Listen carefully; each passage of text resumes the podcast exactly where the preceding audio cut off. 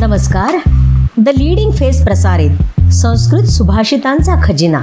या सदराअंतर्गत आजच्या पॉडकास्टमध्ये आपण बघणार आहोत छिद्रेश्वनर्था बहुली भवंती. ह्या वाक्प्रचाराचा अर्थ आणि तो कुठल्या प्रसंगी वापरण्यात येतो त्याची काही उदाहरणं. मी अंजली देशपांडे. आजच्या या सत्रात पॉडकास्टच्या दुसऱ्या भागात आपले सहर्ष स्वागत करते.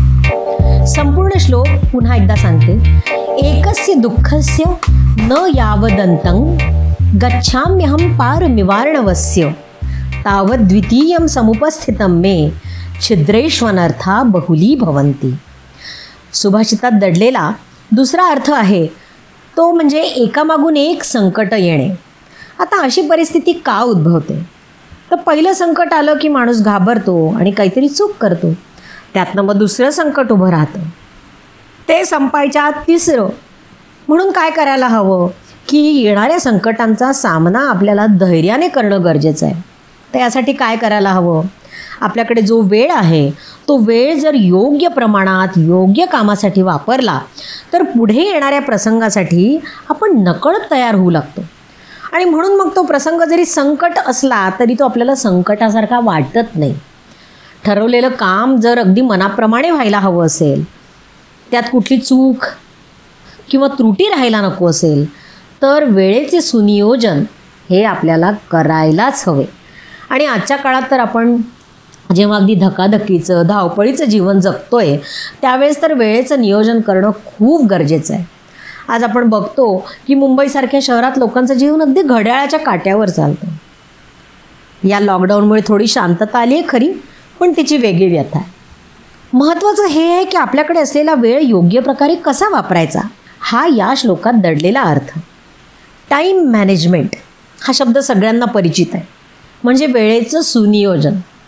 हा मोठा एक व्यवस्थापन कौशल्याचा विषय बरं का? लहानपणापासून आपल्या मनावर हे संस्कार वेगवेगळ्या माध्यमातून बिंबवले जातात. एक खूप छान कविता मला आठवते. छोटी छोटी जलकी बूंदे सागर को भर देती है बालू की रज नन्ही नन्ही सुघर भूमि रच देती है। क्षण क्षण काल इकट्ठा होकर लंबा युग बन जाता है। क्षण को क्षुद्र न समझो भाई यह जग का निर्माता है।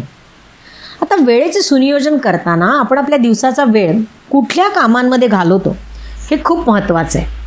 स्टीफन कॉवे यांनी सांगितलेल्या टाईम मॅट्रिक्स किंवा क्वाड्रंट ज्याला आपण वेळेचा अव्यूह म्हणूया त्याप्रमाणे आपण जी काही कामं करतो ती वेगवेगळ्या प्रकारची असू शकतात.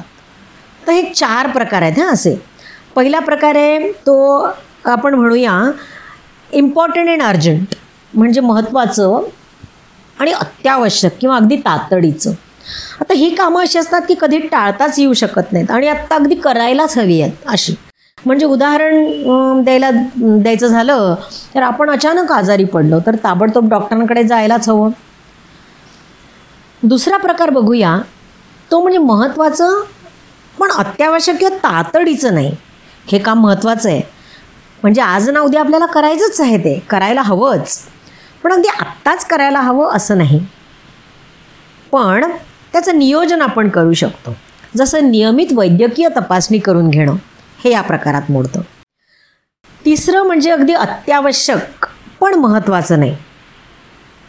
आता या क्षणी हे काम करायलाच हवं जरी ते महत्त्वाचं नसलं तरी. जसं आता मी काहीतरी काम करत बसले आणि दारावरची जर बेल वाजली किंवा फोन आला तर हातातलं काम टाकून मला उठावंच लागेल. आणि चौथा प्रकार म्हणजे महत्त्वाचं नाही आणि अत्यावश्यक म्हणजे तातडीचं पण नाही.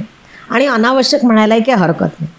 आपण मंडळी आपला बहुतांश वेळ ह्या चौथ्या प्रकारच्या कामात घालवतो. म्हणजे दूर दूर दूरदर्शनवर काहीतरी कार्यक्रम बघत बसणे म्हणजे टाईमपास थोडक्यात. सोशल मीडियावर काहीतरी अनावश्यक वेळ दवडणे.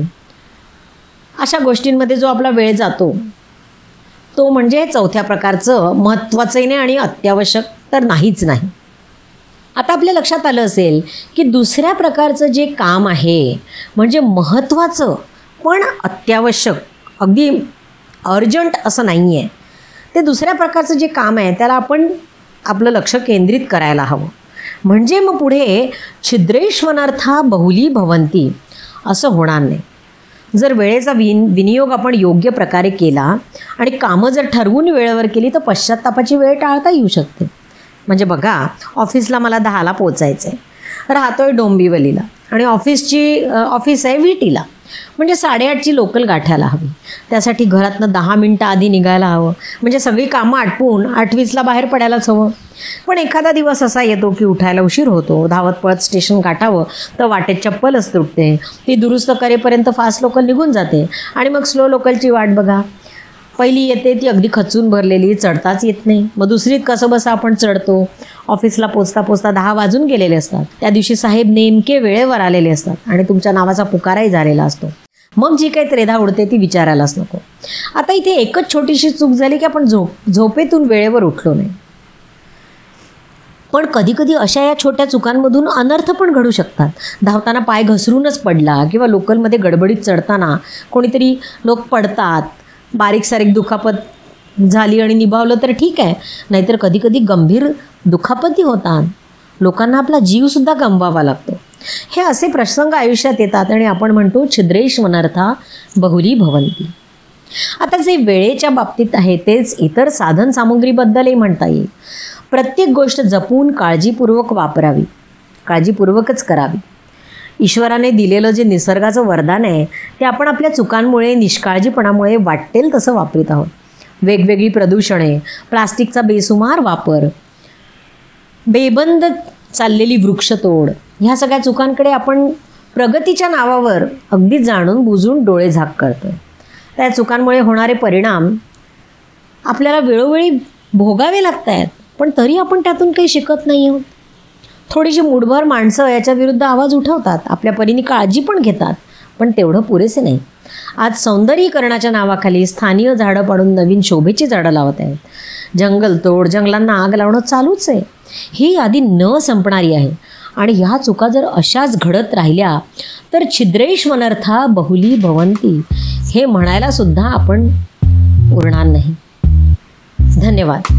T L P podcast Spotify Google Apple podcast Gaana आणि बऱ्याच प्लॅटफॉर्मवर उपलब्ध आहेत. आमची इतर पॉडकास्टही बघा आणि काही सूचना असतील तर जरूर लॉग ऑन करा.